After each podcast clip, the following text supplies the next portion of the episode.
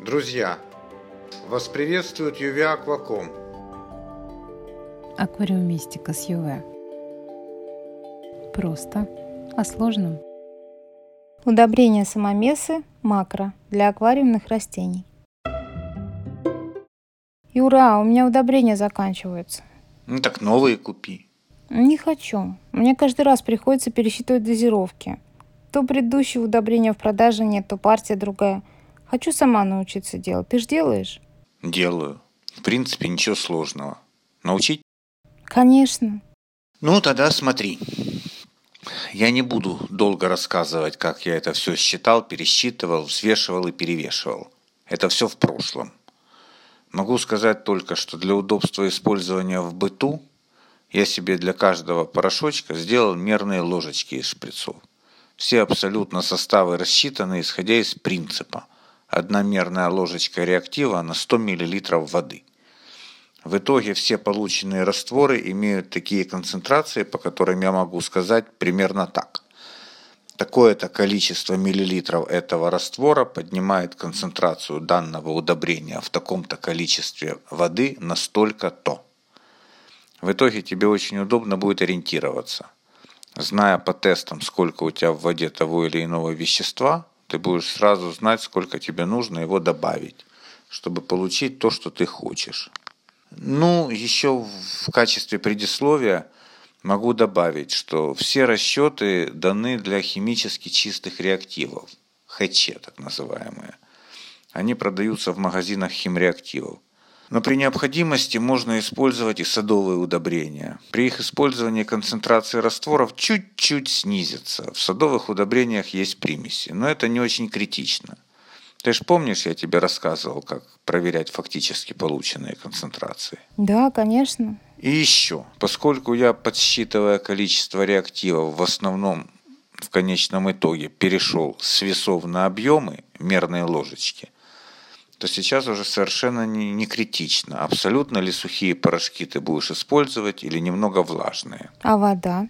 Вода желательно осмолят, хотя я не раз пользовался и обычным водопроводом. Кстати, я всегда все порошки, особенно если это садовые удобрения, а не ХЧ, заливаю кипятком, а на следующий день, после того, как все остынет и, возможно, осадок осядет, сливаю готовые растворы с осадка аккуратно. Ну что, начнем с чего? С калия? Давай. В качестве источника калия классического используем сульфат калия, калий-2СО4, он же калий сернокислый. На принятые нами 100 мл воды нужно 6,67 грамм порошка. Отмеряю я его с помощью 10-миллилитрового шприца и столбик его в шприце составляет 28 мм. Ну или по шкале шприца 5,5 мл. Если тебе нужно не 100, а 500 мл раствора, то берешь, соответственно, 5 таких мерных шприцов.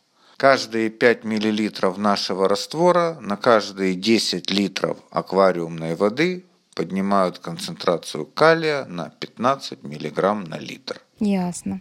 А дальше что, нитрат? Ну, давай нитраты. Нитраты регулируем с помощью калиевой селитры, калий НО3. Это тоже классика. Ее еще могут называть азотно-кислым калием, нитратом калия и так далее. Технология приготовления та же, что и при приготовлении сульфата калия. Исходная расчетная формула для получения раствора удобрения из химически чистого реактива на осмосе такая – Мононитрат, концентрация 100 мг на литр. 1 мл раствора поднимает нитрат на 1 мг на литр. В 100 литрах воды, да. Нам нужно растворить 163 грамма нитрата калия на 1 литр осмоса или дистиллята. Это так называемое разведение по горцу. Лучше всего пользоваться именно этим соотношением – но если нет точных весов, мы сделаем чуть по-другому. Калиевые селитры берем 10 грамм, высота столбика порошка в 10 миллилитровом шприце при этом 42 миллиметра, что составляет 7,5 миллилитров по шкале шприца. После разведения этого количества порошка в 70 миллилитрах воды каждый миллилитр нашего раствора будет поднимать нитрат в 100 литрах воды на 1 миллиграмм на литр. Что там у нас из макро осталось? Фосфат? Угу. Ну, на тебе фосфат. Фосфат поднимают разными составами. Как-то так сложилось, что я использую монофосфат калия. У него формула калий H2PO4. По нему расчеты ведем. Исходная расчетная формула для фосфата по горцу. Монофосфат концентрация 10 мг на литр, 1 мл раствора поднимает фосфат на 0,1 мг на литр в 100 литрах. Это 14,3 грамма калия H2PO4 на литр осмоса или дистиллята. Опять же, для удобства разведения в бытовых условиях, если нет весов, делаем так, чтобы нам было проще. Берем 1 мл порошка, в двухкубовом шприце это примерно 17 мл, что соответствует 1,25 грамма. И после растворения его в 80 мл воды получаем удобрение, каждый миллилитр которого один, да, поднимает нам в 100 литрах воды фосфат на 0,1 мг на литр от имеющегося вверх. Как просто. Ага, но с фосфатом одно существенное уточнение. Его таки желательно делать на осмосе. А уж если на водопроводе, то не на особенно жестком. А если на особенно жестком, то туда бы добавить 0,5-1 грамма лимонной кислоты на литр раствора. Я тебе об этом недавно рассказывал. Да, я помню. Бонус хочешь? Я всегда хочу бонус, причем желательно от тебя. Ну то давай я тебе еще расскажу, как дома на коленке сделать удобрение с железом. Так ты же рассказывал какие-то страсти про то, что трехвалентное железо растения потребить нормально не могут, что им нужно двухвалентное, а для этого там нужны какие-то особые вещества, хилаторы. Я же это не осилю. Ну, я тебе делать полноценное удобрение по железу и не предложу. Это удел специалистов. Тем более, что ты, наверное, помнишь, что для нормального потребления железа еще и марганец нужен. Но если вдруг срочно надо, а нет нужного, то некоторое время можно перекантоваться и на самомесе. Так что, рассказывать? Конечно. Здесь мы используем не кипяток, а воду комнатной температуры. Используем, как обычно, реактивы двойного назначения. Их можно как ХЧ покупать, так и садово-гастрономные. А что из реактивов в гастрономе-то можно взять? А лимонную кислоту. Именно она будет играть роль хилатора при образовании цитрата железа. Того самого соединения, которое и будет источником железа в аквариуме. А источником самого железа в нашем удобрении будет железный купорос. Не ошибся, может, медный купорос? Это ты типа знакомое слово вспомнила? На даче медным купоросом виноград брызгаете? У нас не растет виноград. Ах, ну да. Нет, Ир, мы используем именно железный купорос феррум СО4 и обычную пищевую лимонную кислоту. Опять-таки дозировка здесь будет на 100 мл воды.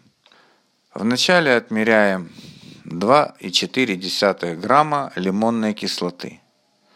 Это 2,6 мл или 23 мм в пятикубовом шприце. После этого растворяем ее в наших 100 мл воды. Не перепутай, пожалуйста. Первой растворяем лимонную кислоту. А потом отмеряем 1,6 грамма железного купороса. Это 1,4 мл или 13 мм в пятикубовом шприце. И тоже растворяем его в растворе лимонки. Раствор приобретает лимонно-желтый цвет. Вот его мы и используем. Храним в холодильнике. Примерно недели 2-3 он нормально хранится. Когда начнет приобретать рыжий оттенок, выливаем. А дозировки? Упс, забыл. Да, каждый миллилитр нашего раствора поднимает концентрацию железа в 10 литрах аквариумной воды на 0,32 мг на литр. Надо сказать, что в интернете проскакивает несколько противоречивая информация о влиянии цитрата железа на креветок и других беспозвоночных. Поэтому в креветочнике есть смысл начинать добавлять его с сильно заниженных доз, внимательно наблюдая. Вот я с заниженных и добавлял, и до полных. И аж ничего абсолютно не происходило ни с неокоридинами, ни с фильтраторами, ни с теодоксусами, ни с прочими. Понятно, что там катушками и меланием от него вообще ни тепло, ни холодно. На других не проверял, как-то не пришлось. Юра, как-то не верится, что ты каждый раз со шприцами так возился. Ты же их как-то привел к более удобному виду? Ну, конечно. Я же не зря, кроме объема, занимаемого порошком, еще и высоту столбика говорил. Поотрезал носики, оставил трубки нужной длины со стороны поршней, еще и понадписывал.